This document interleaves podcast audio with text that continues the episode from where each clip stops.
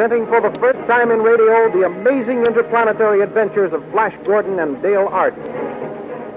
These thrilling adventures come to you as they are pictured each Sunday in the Comic Weekly, the world's greatest pictorial supplement of humor and adventure. The Comic Weekly, now printed in 32 tabloid sized pages, each page in full four colors, is distributed everywhere as a part of your Hearst Sunday newspaper.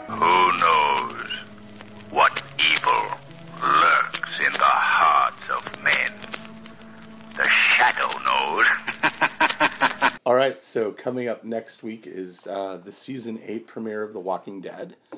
Fear the Walking Dead just wrapped up, um, but we're not going to talk about the season finale of Fear the Walking Dead because some of you may not have had a chance to see it yet, and we want to give you that opportunity for it to unfold on its own. So we'll talk about the Fear the Walking Dead season in general and everything leading up to the season finale.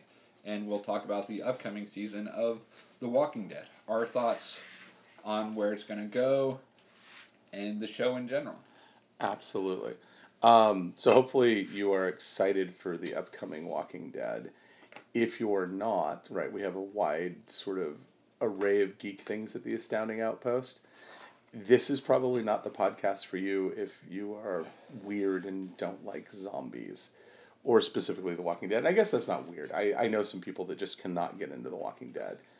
Um, I had trouble getting into it.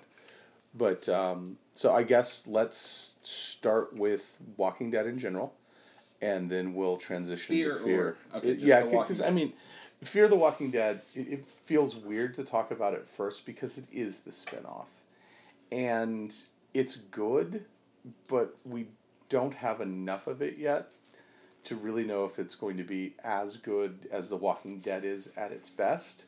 So far, Fear has not been as bad as Walking Dead has been at its worst. But it hasn't been as good as Walking Dead at its best either. It hasn't had as many of those moments that. I don't, there, there are ways that I like Fear better than Yeah, The there, there's Dead. some great stuff about that show, and I, and I love.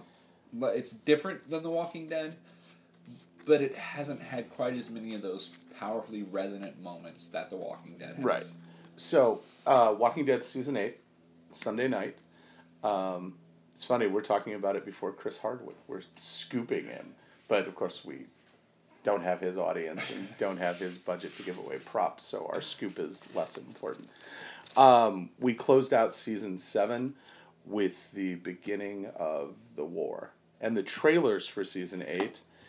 Um, that's what we're going to get, at least for the first half. They've done with their trailers when they release the trailer for the season, they have tendency to have a trailer that's for the first half of the season and a trailer that's for the second half of the season.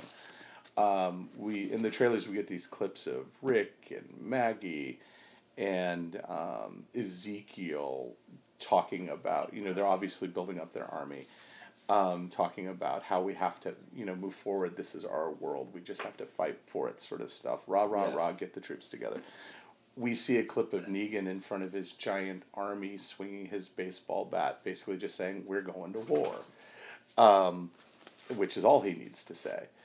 Um, I, I'm hopeful because I think the full on war will play out really, really well.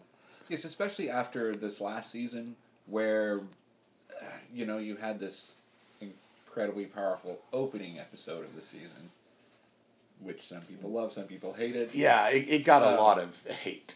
Uh, I and, liked and it, but it's powerful in that final episode, but a lot of the stuff in between was less powerful than, than I'm used to seeing from the show.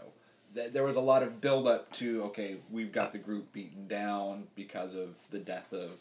uh, Spoilers. Anyone who's watching, listening to this that didn't watch last episode, shame on you. Um, you know, after the death of Glenn and Abraham, the, the last group- season, not just last episode. That was Yeah. that was episode one. Yeah, I'm talking about the season. in general. Right. Okay, you had that opening episode, episode. and then you had that final episode, and you have after the death of Glenn and Abraham in that episode, you have most of the season them beaten down, and then slowly working their way up to the final episode where they where they start to fight back. Right. Even though they get betrayed by the emo people from the apocalypse. Who- Don't trust emos. That, that's the lesson. there. Yeah, it, it should be just a life lesson in general. But um, and and we do see Jadis, I think is her name, the leader of the emo garbage people, um, in some of the trailers. So they are going to play back. Well, yeah, because they seem to have teamed up with Negan. Right. Um, Which we all know is the wrong call. yes.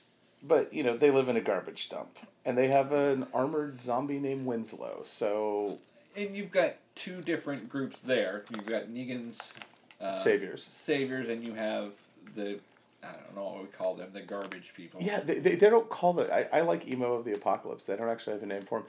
It's interesting. They're not in the comic books, so they're a, a brand new creation for the TV show. But with the with as much damage as Rick's group has done to Negan's group, um, little bits here and there, and with Rick's group now being Rick's group plus uh, The Kingdom the and kingdom Hilltop. and Hilltop, adding them to Negan's group makes it more of a war. Right. Well, depending on how big they portray the saviors to be, right?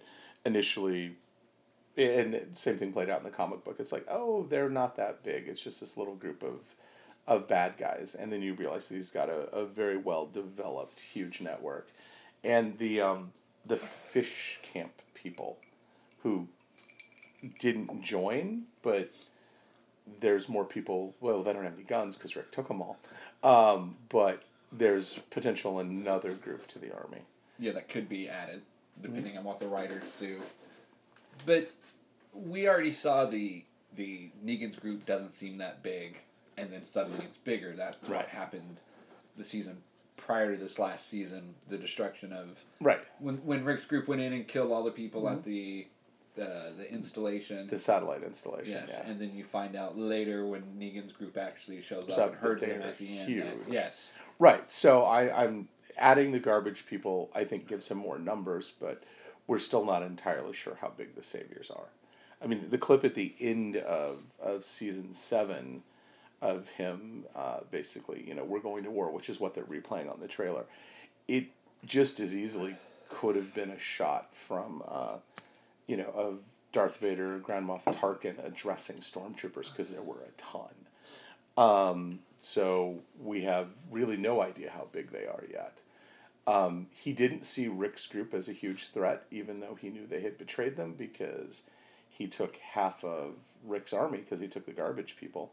So when he shows up to Alexandria um, to take them down with the whole epic betrayal thing, we don't know how big, how much of a percentage of his army that is, but when he's on the, the, the sort of balcony at the refinery, there's a lot of people.